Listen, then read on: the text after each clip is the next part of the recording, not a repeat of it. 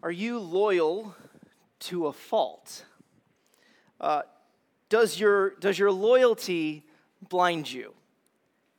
Does your loyalty blind you from seeing that your favorite local sports team is not, in all likelihood, going to hoist Lord Stanley's Cup again next season? Uh, does your loyalty to the area's most popular sports team blind you from seeing that they are not, uh, in all likelihood, going to win the Super Bowl? Maybe you're not a sports fan, but you're loyal to a fault in, in other ways. Uh, maybe you're just a bit too loyal to your political party. Maybe you're just a, a bit too loyal to your favorite author. Maybe you're just a bit too loyal to your home state. Can you tell I don't want any of you to move away? Um, maybe you're just a bit too loyal to something or someone.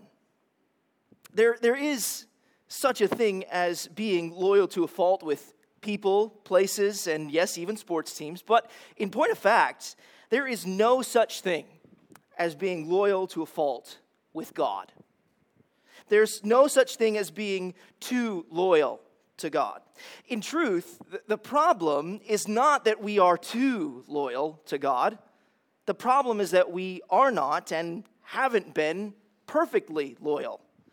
As we'll learn in Deuteronomy chapter 31 this morning, the people of Israel are disloyal to God in heart, and therefore their judgment is predicted and prophesied by Moses. And the good news that we need to hear, believe, and receive today is this Jesus has stood in our place. He has lived the life of perfect love and loyalty to God the Father for us and for our salvation. His lifelong loyal love for God and for us is why we follow him as our leader and give ourselves to him in loyal service to him and his kingdom. And this is what we have the privilege of thinking about together this morning from Deuteronomy 31. So if you haven't done so already, let me encourage you and invite you to open your Bibles, turn in your Bibles to Deuteronomy 31. If you're using one of the Bibles provided, that's on page 172. Page 172. In our text this morning, we are, are once again confronted with one of the principal reasons that we have the book of Deuteronomy. Moses is, in the words that are so often um, used to refer to death in the Old Testament, Moses is, he is about to go the way of his fathers. Moses is a man preparing to die. And part of his preparations involve preaching this last sermon series to the people of Israel. All throughout this book, Moses has been reminding Israel, through his preaching, he's been reminding Israel of God's love for them. Moses has been preaching God's love by reminding Israel of their redemption from slavery in Egypt. He's been preaching God's love by reminding Israel of God's provision and protection in the wilderness. He has been proclaiming God's love by reminding Israel of God's generosity by giving them his law, his law to live by. But Moses has been proclaiming something else too. While on the one hand, Moses has been proclaiming God loves his children, on the other hand, Moses has also been proclaiming, and God's children are to love him. This love, we have learned in the book of Deuteronomy, means that Israel is to be faithful to the covenant and the Lord of the covenant. Love and faithfulness, or we could say loyalty, practically looks like the people of Israel keeping and living the law of God. I'm sure that you remember Jesus' words from John 14, verse 15. If you love me, you will keep my commandments. See, love shows itself, makes itself known through humble and happy obedience. That is what Jesus has done for sinners like us before God the Father. And we must keep him in view as our hope as we study God's word this morning. The, the content of Deuteronomy 31 is focused on three particular matters, and they're all kind of interwoven throughout the chapter. The death of Moses is mentioned at least five times. The commissioning of Joshua takes place, it's mentioned at least three times. The Levites are called into service, and they too are mentioned multiple times in the chapter. And, and while Moses' death is presented, uh, is, is, the, is presented as the initial problem in the chapter, We are given a clear path ahead for the people of Israel and their leaders. Israel can go on without Moses. And all in all, the message is clear. Though Moses will die, Israel has all it needs to follow the Lord in faith, to remain loyal to Yahweh. Though Moses will die, the Lord has given them the law, and he will raise up leaders who call on Israel to follow in faith and faithfulness, to love and loyalty. The question for Israel is this Will they remain loyal to the Lord, to Yahweh? We're going to study Deuteronomy 31 in three sections under three headings. In Deuteronomy chapter 31, verses 1 to 13, we'll look at Israel's leaders, the, the transition that will take place, and the duties that they're to undertake. And then in Deuteronomy chapter 31, verses 14 to 23, we'll look at God's call for Moses to, to write a song that stands as a witness against Israel and in Deuteronomy 31, verses 24 to 29, we'll face head on the issue of Israel's future loyalty to Yahweh. So if you're taking notes, these three points will form the outline of the rest of the sermon leaders, lyrics, and loyalty. Let's begin with our first point concerning Israel's leaders. We'll first consider the first 13 verses of the chapter. And let's begin with our first point. And for now, I just want to read verses 1 to 6. Take a look at Deuteronomy chapter 31, verses 1 to 6. So Moses continued to speak these words to all Israel. And he said to them, I am 120 years old today. I am no longer able to go out and come in. The Lord has said to me, You shall not go over this Jordan. The Lord your God himself will go over before you. He will destroy these nations before you, so that you shall dispossess them. And Joshua will go over at your head, as the Lord has spoken. And the Lord will do to them as he did to Sihon and Og, the kings of the Amorites, and to their land when he destroyed them. And the Lord will give them over to you, and you shall do to them according to the whole commandment that I have commanded you. Be strong and courageous. Do not fear or be in dread of them, for it is the Lord your God who goes with you. He will not leave you or forsake you.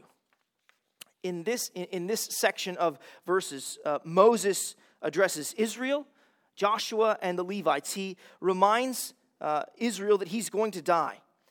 And uh, th- those are the verses that we just read, verses 1 to 6. And Moses, he, he then reminds Joshua that, that he will lead Israel into battle against the nation. That's verses 7 to 8, you see there.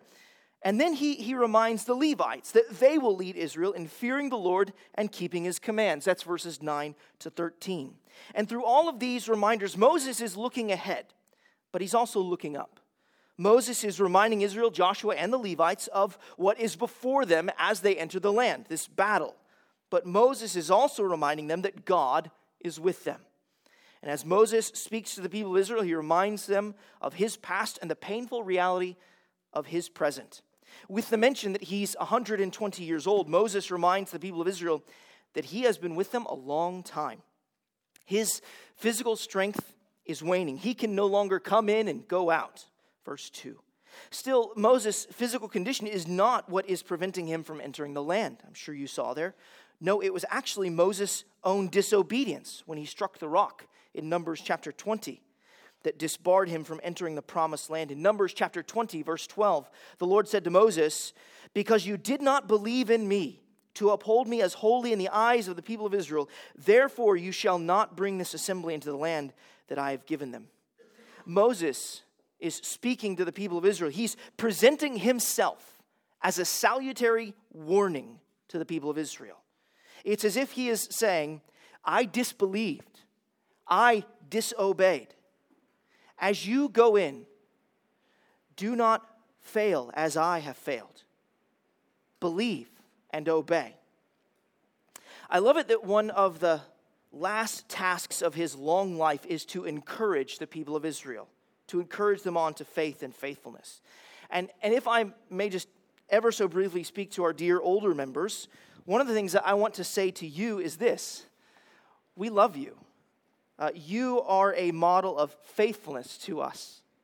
Your willingness to turn up here as often as you can, fighting through fears and physical difficulties, is a testament, I think, to the strength of your faith. You are a testament to the strength of our God.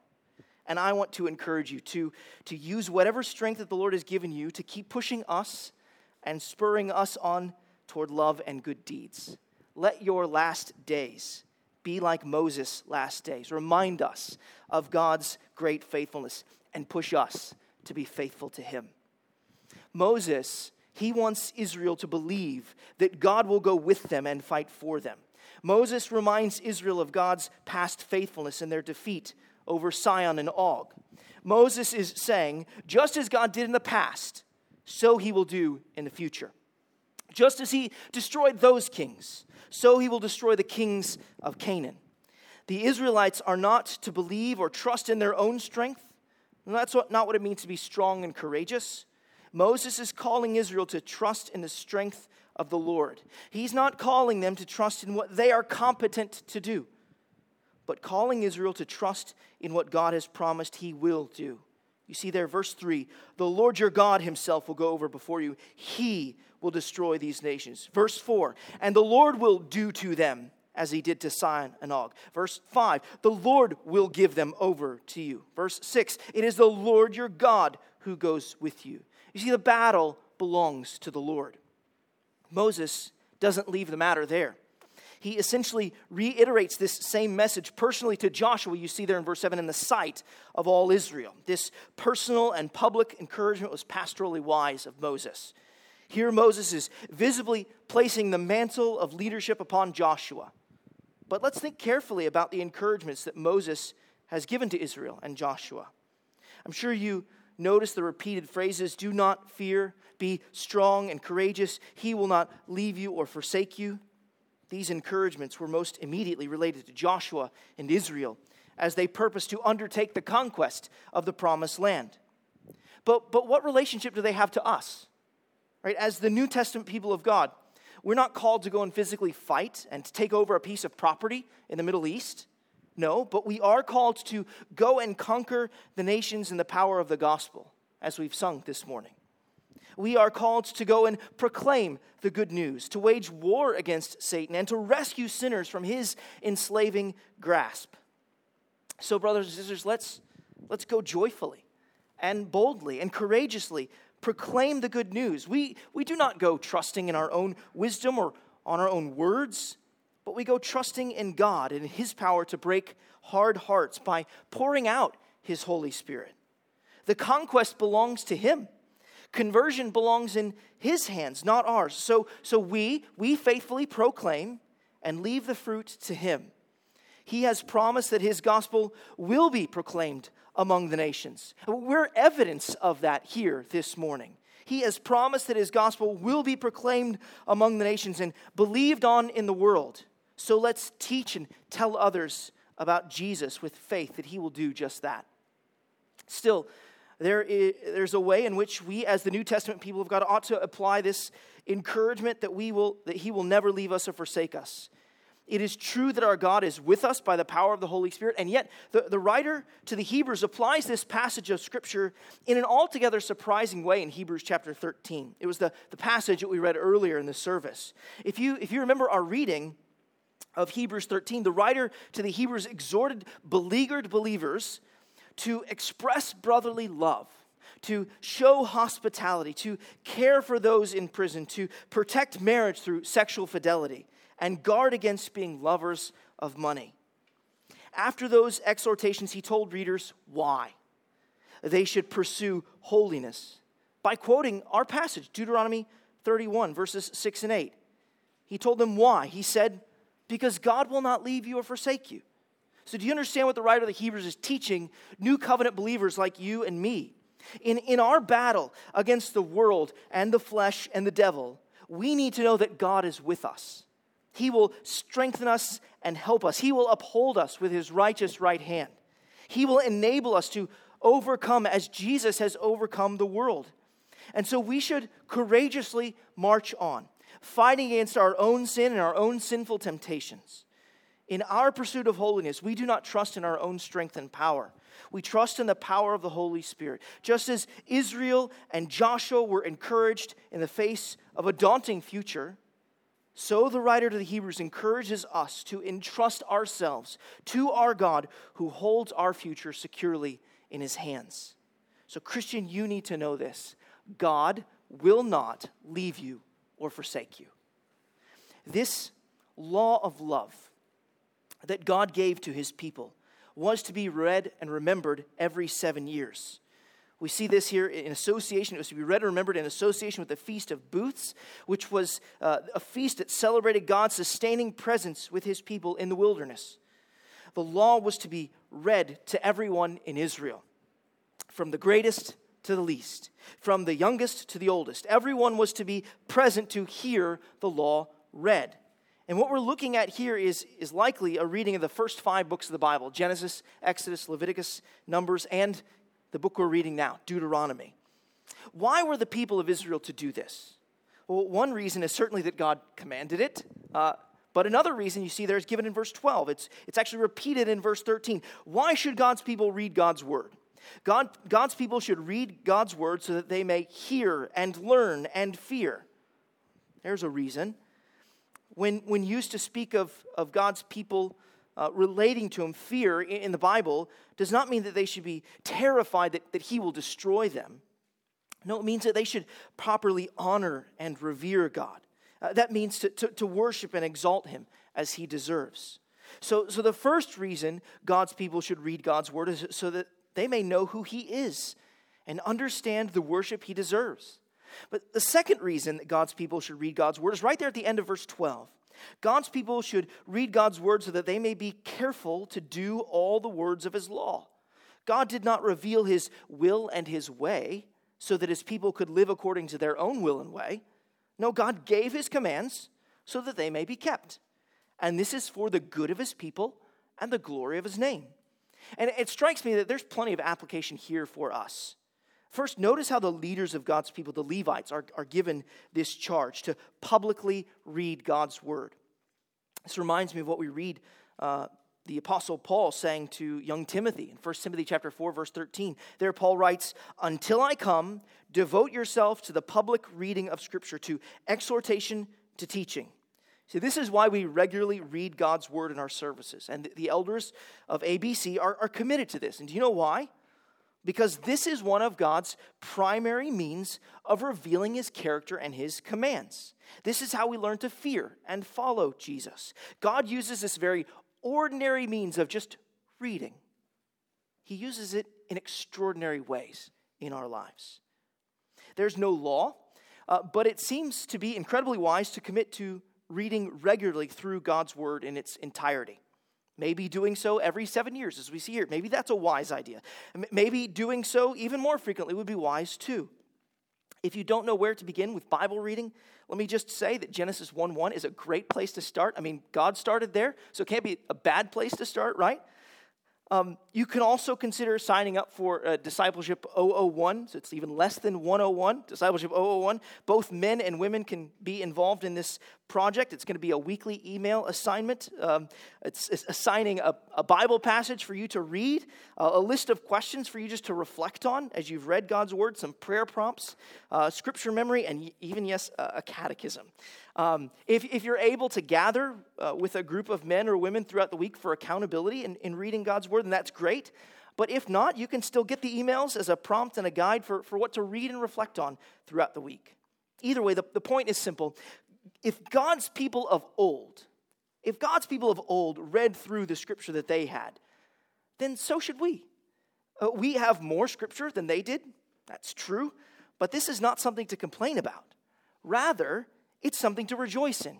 We simply have a longer love letter from our Lord, more evidence of his faithfulness, and more of his precious promises. What a privilege to read his word. Notice too that in verse 13, God's word was to be passed down to successive generations. We too should be committed to that passing, uh, to passing down God's word. This is certainly the, the primary responsibility of mothers and fathers, moms and dad. Uh, make sure you're carving out time to read God's word with your children. Teach, take, and tell them the good news of Jesus. But as a corporate body, as a corporate body of believers, we're, we're also committed to passing down uh, God's word to the next generation. That's one of the reasons we have Sunday school. We're obviously taking a break right now in the month of August, but we'll pick it back up in earnest the second week of September. And we, we still need some teachers.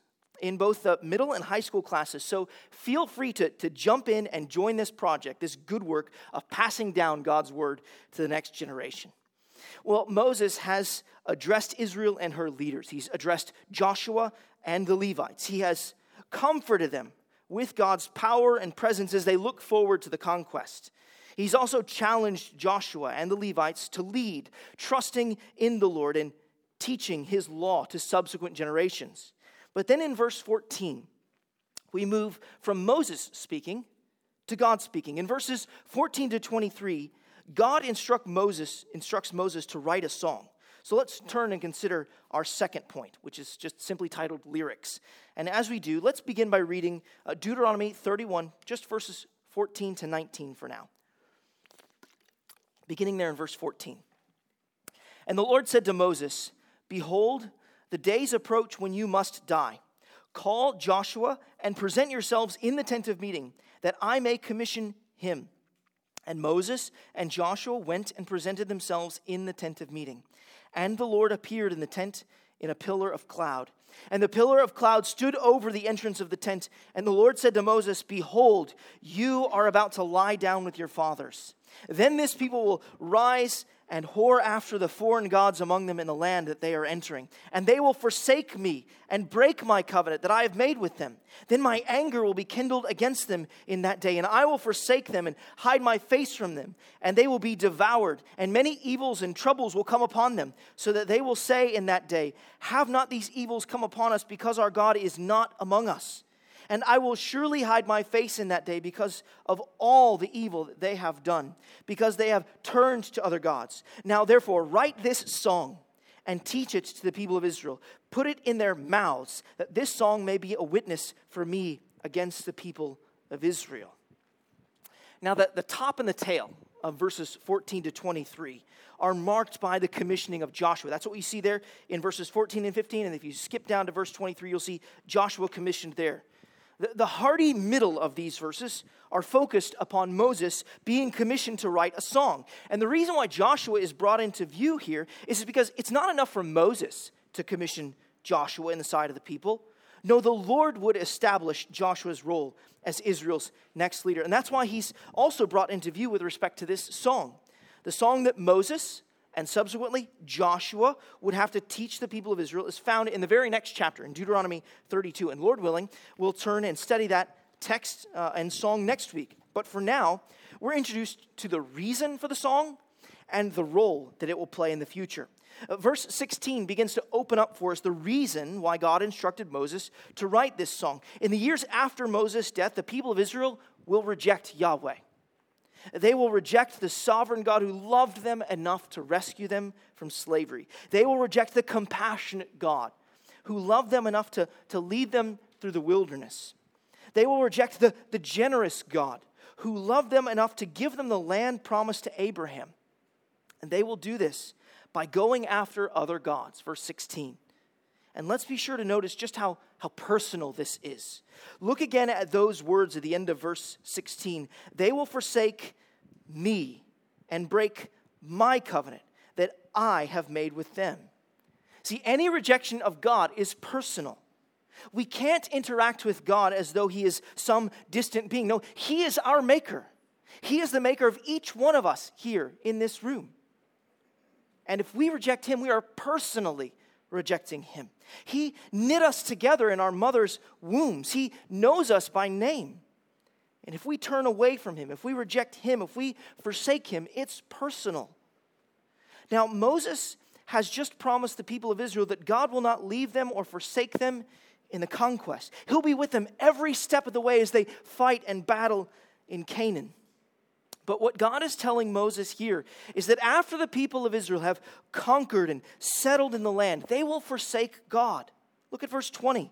In this verse, we see something that we've seen before in the book of Deuteronomy. In verse 20, we see that fullness and fatness can lead to forgetfulness and forsakenness. So, verse 20, for when I have brought them into the land flowing with milk and honey, which I swore to give to their fathers, and they have eaten and are full and grown fat, they will turn to other gods and serve them and despise me and break my covenant. We saw this same idea proclaimed in Deuteronomy chapter 8. The people of Israel are going to get fat and full on the goodness of God. And then they're going to forget him. They're going to forsake him. And, and our first reaction is, is this how could they? Right? How could they? He, he didn't let their sandals wear down on their feet. He, he clothed them for 40 years in the wilderness and, and fed them from heaven. How could they forsake the God who rescued them from slavery? How could they? But aren't we prone to do the same? I mean, aren't we prone to forget and forsake our God? Could it be said of us that we are fat and full and forgetful? I mean, we have so much, don't we? Our God has been good and generous to us, hasn't He?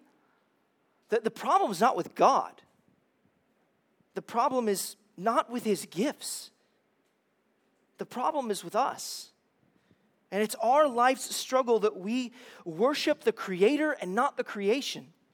It's our life's struggle to remember that we're dependent on Him, not independent of Him. When, when was the last time you prayed, Give us this day our daily bread? I mean, do you ask God to supply you with food, or have you been depending upon your own sufficiency? Have you gone through a day without prayer? I mean, do we, do we really think we can model what it means to be a follower of Jesus in our own strength? We don't really believe that.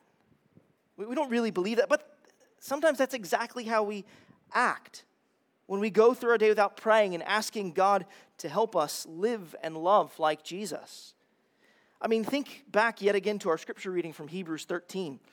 We don't really think we can go through our day expressing brotherly love to one another on our own strength, right? Because some of us are really difficult to live, uh, love.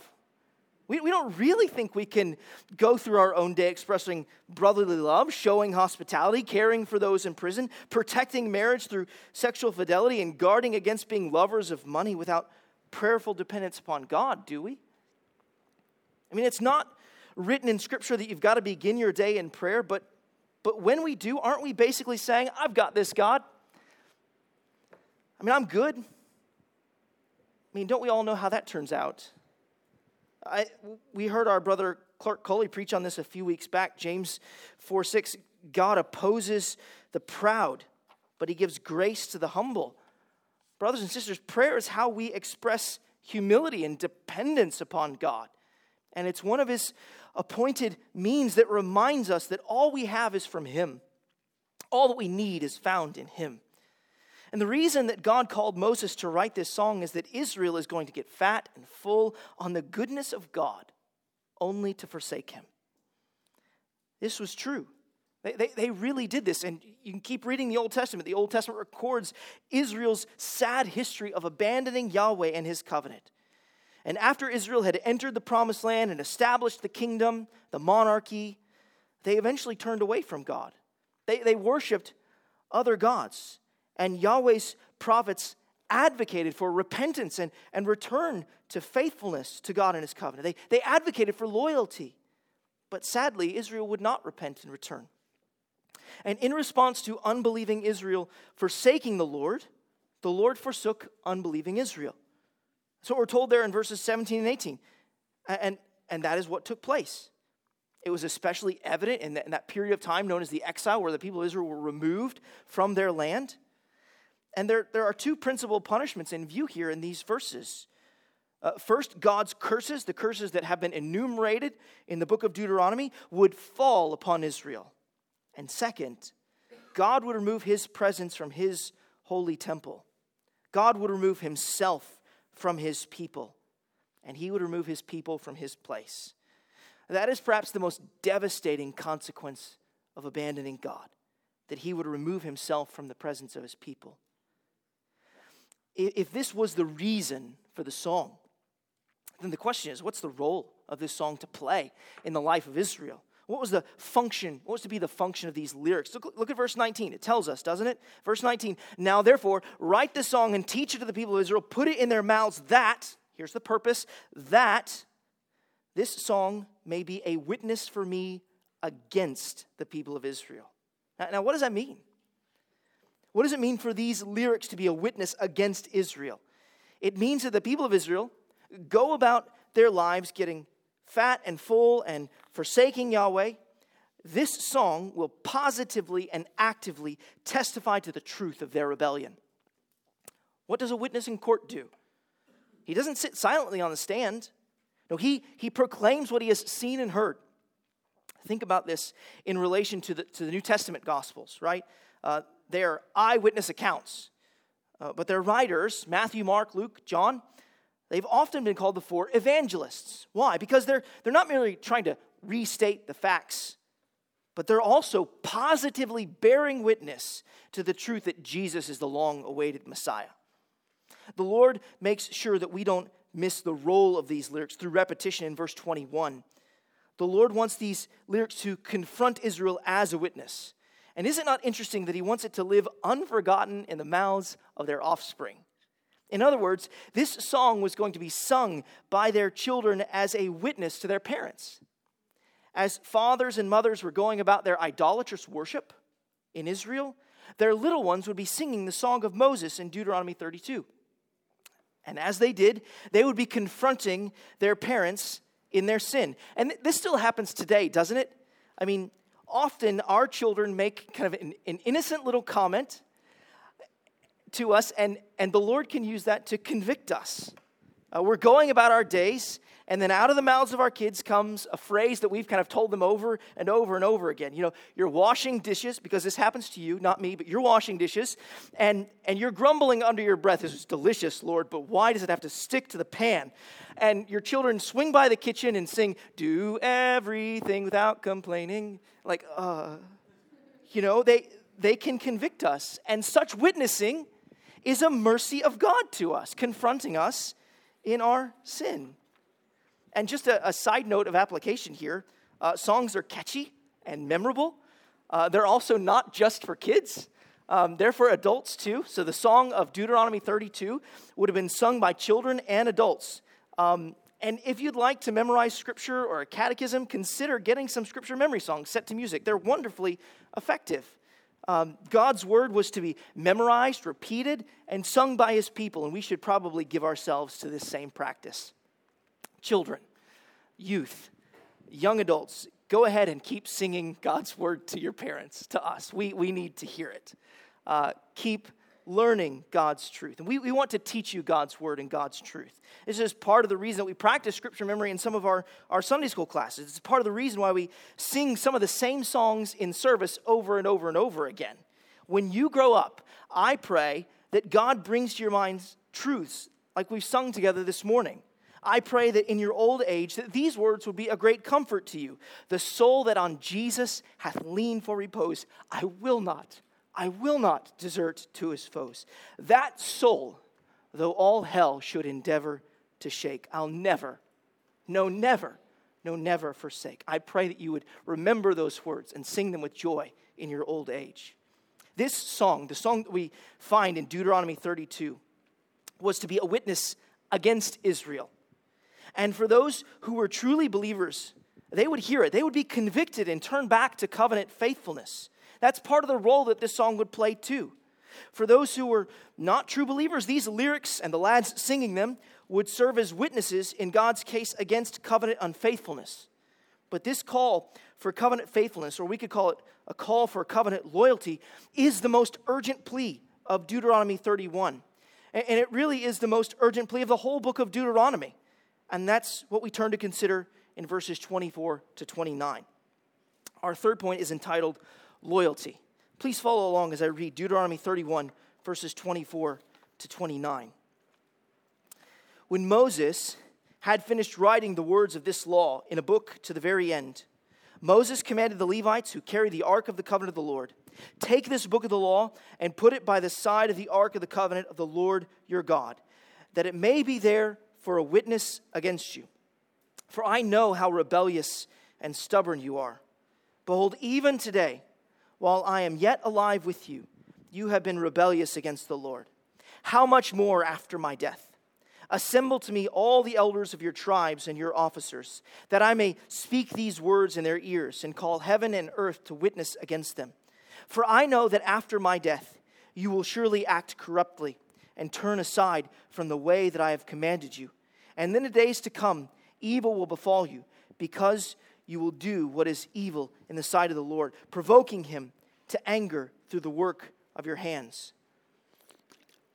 In these verses, we learn that Moses not only completed the lyrics of the song, but he also finished writing the book of the law.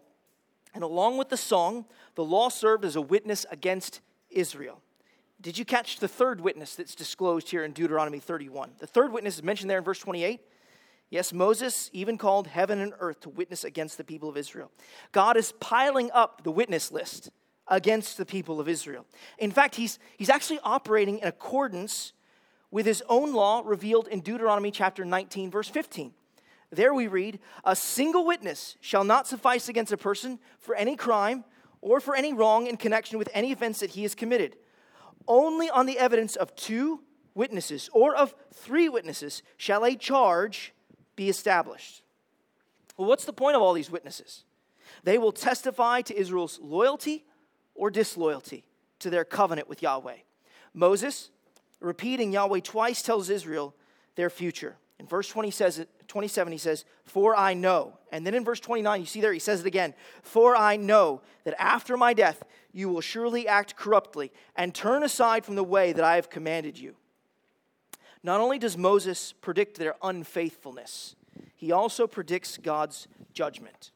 We've seen this before in the book of Deuteronomy. We saw it back in, in Deuteronomy 29.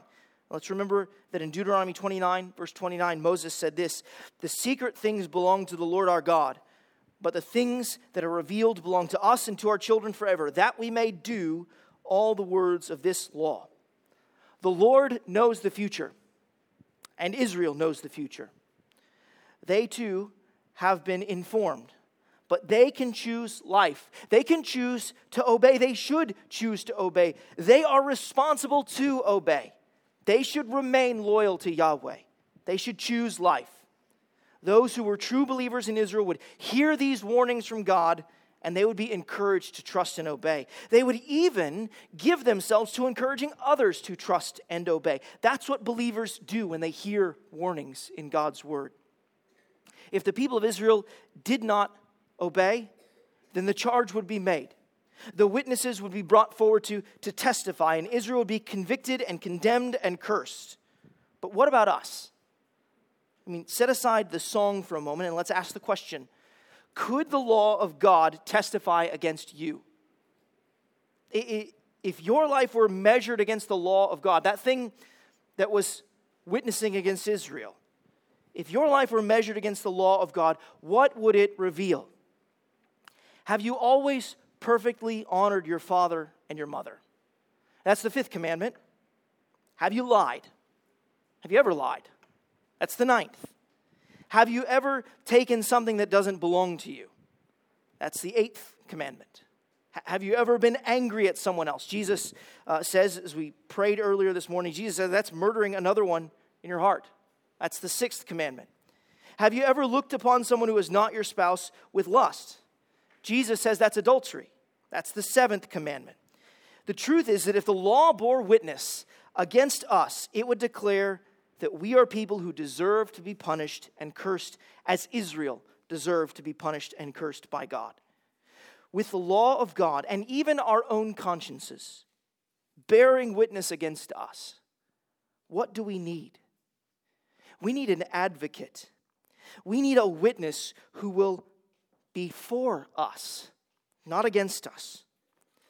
Christians, believers in Jesus have such an advocate. 1 John chapter 2 verse 1 says this, "My little children, I am writing these things to you so you may not sin. But if anyone does sin, we have an advocate with the Father, Jesus Christ the righteous." We have a witness for us, not against us. That's what Paul says in his letter to the Romans. Turn in your Bibles to Romans chapter 8, verse 31. If you're using one of the Bibles provided, you can find the passage on the, the bottom of page 944. Romans chapter 8, verse 31. And, and as we prepare to, to read this section of God's Word, this section of Paul's letter, um, you need to know that he has just been, Paul has just been mentioning to believers their, their hope of future glory. Um, friend, if you're, you're here this morning, you're not a believer and follower of the Lord Jesus Christ, this can be your hope too. This hope of future glory can be yours through faith in Jesus Christ. So, so listen, listen closely to what Paul says. This wonderful hope that we have. We, we do have a wonderful hope. Paul has been talking in this letter about how believers in Jesus have been delivered from the, the penalty and power of sin, and he's looked forward to the hope of being delivered from the presence of sin. It's a wonderful hope, but, but how sure, I mean, how sure really is that hope? Since we're so filled with sin now. Couldn't the person next to you bear witness to the fact that you're a sinner? How sure is this hope? Well, listen to what Paul says in Romans chapter 8, verses 31 to 39. What then shall we say to these things? If God is for us, let that sink in. If God is for us, who can be against us? He who did not spare his own son, but gave him up for us all, how will he not also, with him, graciously give us all things? Who shall bring any charge against God's elect? It is God who justifies. Who is to condemn? Christ Jesus, the one who died. More than that, who was raised, who is at the right hand of God, who indeed is interceding for us. Now just pause your reading for a moment. Did you hear what Paul just said? Who can condemn those who are hidden in Jesus Christ? Who can condemn those whom God has justified, declared righteous, judicially declared righteous by their faith union with Jesus Christ, by their faith in Jesus Christ. Who, who can condemn? No one. You see, when we place our faith in Jesus, his life of loyalty lived unto God the Father is credited to our account. His sinless life becomes ours. His righteous deeds become ours. Jesus bore the curse of God on the cross. He died. He was forsaken for the sins of his people so that we would never be forsaken. He was exiled from the land of the living so that we might enter into the promised land of heaven by his resurrection from the dead. And right now, he is interceding for his people. Do you see that there? Paul says that he's interceding. Paul doesn't say he has interceded for us or will intercede for us, though both are certainly true. No, he says that the King of creation, the reigning Redeemer, who is dead but now lives and is seated at the right hand of God, is interceding for us. Christian, do you want to know who bears witness for you? It's Jesus. He is ever saying to the Father, Mine. That sheep is mine. He is mine. She is mine. I've called them by name. Friend, has Jesus called you by name? He has if you've confessed that you're a sinner and that He is your Savior. So, friend, repent and believe in Jesus, and you will be saved. Who will say no to this king? Who can overrule the king? That's the picture that Paul paints of Jesus here. Jesus is the, the risen and reigning king. He's seated at God's right hand. And so, so Paul asks in verse 35, pick up your reading, who shall separate us from the love of Christ? Shall tribulation or distress or persecution or famine or nakedness or danger or sword? As it is written, for your sake we are being killed all the day long. We are regarded as sheep to be slaughtered. No, in all these things we are more than conquerors. Pause. We are more than conquerors through our own strength, just like Israel were, Israel were, they, they were conquerors in the, the conquest of Canaan through their own strength. Well, no. We are not conquerors in our own strength. We are, we're not even merely conquerors. We're more than conquerors through Him who loved us. Jesus loves you, Christian. Now, watch how Paul mentions things in heaven. He's just mentioned things on earth, right? All these tribulations distress, persecution, famine, nakedness. Now watch him turn to heaven. Verse 38 For I am sure that neither death, nor life, nor angels, nor rulers, nor things present, nor things to come, nor powers, nor height, nor depth, nor anything else in all creation will be able to separate us from the love of God in Christ Jesus our Lord. As we conclude, pu- puzzle over this question again Who can bring any charge against God's people? A new covenant order has come in Jesus. Who can witness against us when our God is for us. Paul says, Nothing and no one in all creation, heaven and earth, cannot witness against us. No, the, the King of heaven and earth has given us his own righteousness. The King of heaven and earth intercedes for us. His life of perfect loyalty and love to God the Father are ours. He is not against us. Jesus is for us. He will not leave us or forsake us. He cannot, for He is leading us home. You see, the Lord Jesus is our Joshua, and He will see to it that we make it into the promised land of heaven. And this is why we, we live lives as best we can by the grace and help of the Holy Spirit of, of loyalty unto the Lord Jesus. And, and as we go, we are, we are being taught to sing a new song, to sing the song of the saints in Revelation chapter 5, verse 12. This is what we are being taught to sing each day in our lives. Worthy is the Lamb who was slain to receive power and wealth and wisdom and might and honor and glory and blessing. Brothers and sisters, let us give our lives to this one who has lived a perfect life of loyalty for us. Let's pray together.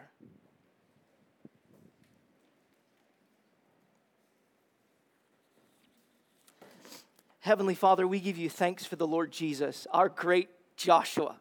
So much better than Joshua. He has given and assured us of the rest that we have in Him a heavenly rest. Heavenly Father, we pray and ask that each day you would make our hearts sing with praise for the Lord Jesus. And we pray that by the grace and help of your Spirit, that you would cause us to be loyal unto him each day until he brings us home to heaven. We pray and ask this in Jesus' name. Amen.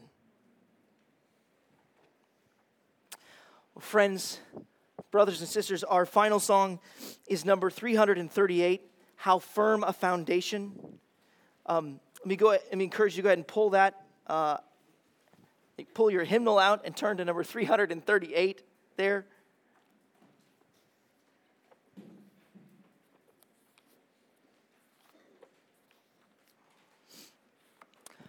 Well, in Deuteronomy 31, uh, this morning we, we saw how the Lord promised to be with Israel and Joshua in the conquest, that they had no, they had no need to fear, and we have no need to fear. Uh, in, in this song, we bring the words of Deuteronomy 31 and Hebrews 13 into our hearts and mouths. And we sing that Jesus will never leave us or forsake us. So let's sing number 338, um, How Firm a Foundation. Please stand as we sing.